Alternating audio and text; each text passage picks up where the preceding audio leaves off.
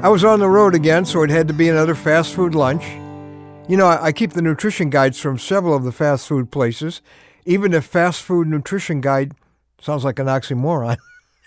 I try to think calories before I order because my food too often goes from a moment on the lips to forever on the hips. Interesting thing about the food we eat the same meal can turn into fat or turn into energy. Depends on what you do after you eat it. I'm Ron Hutchcraft, and I want to have a word with you today about reading the Bible missing the point. If you exercise, what you consume turns into energy, right? If you don't exercise, it turns into, you know. Well, actually, that's how it works with spiritual food, too. Many of us are consuming a lot of Bible input.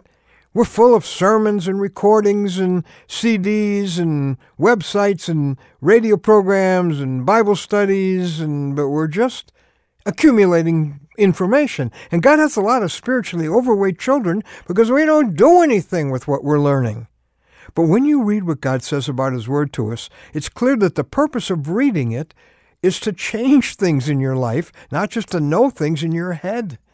Joshua 1:8, our word for today from the Word of God, is a good example. Speaking of His Word, God says, Do not let this book of the law depart from your mouth.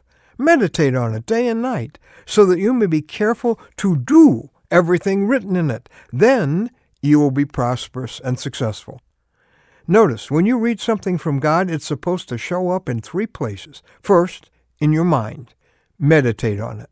The Hebrew verb here suggests a, a cow chewing its cud, going over it until you've chewed the meaning out of it.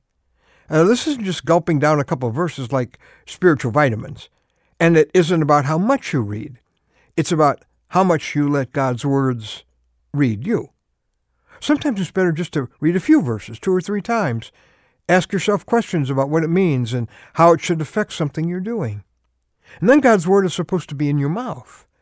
What helps you make it real is putting it into words to someone else and saying to them what God said to you in His Word today. Each day you try to share with someone what God communicated to you through His Word that day. And ultimately, God's Word is supposed to be not only in your mind and in your mouth, but in your life. We meditate so we may be, in Joshua's words, careful to do everything written in it. You're not supposed to just factualize what God says. You're supposed to actualize what God says by consciously putting it into practice in some part of your life today. You are reading to change. So as you read, ask yourself two questions. What is God saying here? And then what am I going to do differently today because he said it? God's Holy Spirit knows all about God's Word and all about your life. Each day, ask God to show you how to bring those two together. Each night before you go to sleep, you should be able to measure a specific difference in your day because of how you put into practice something God told you through His Word. Here's something that will help you do that.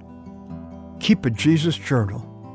It's just a notebook where you put into words what God said to you and what you're going to do differently because He did. I've been keeping one of those for years. It's been one of the greatest boosters to my spiritual life I've ever had. See, what you're doing is you're turning spiritual nutrition into energy and growth instead of just spiritual fat.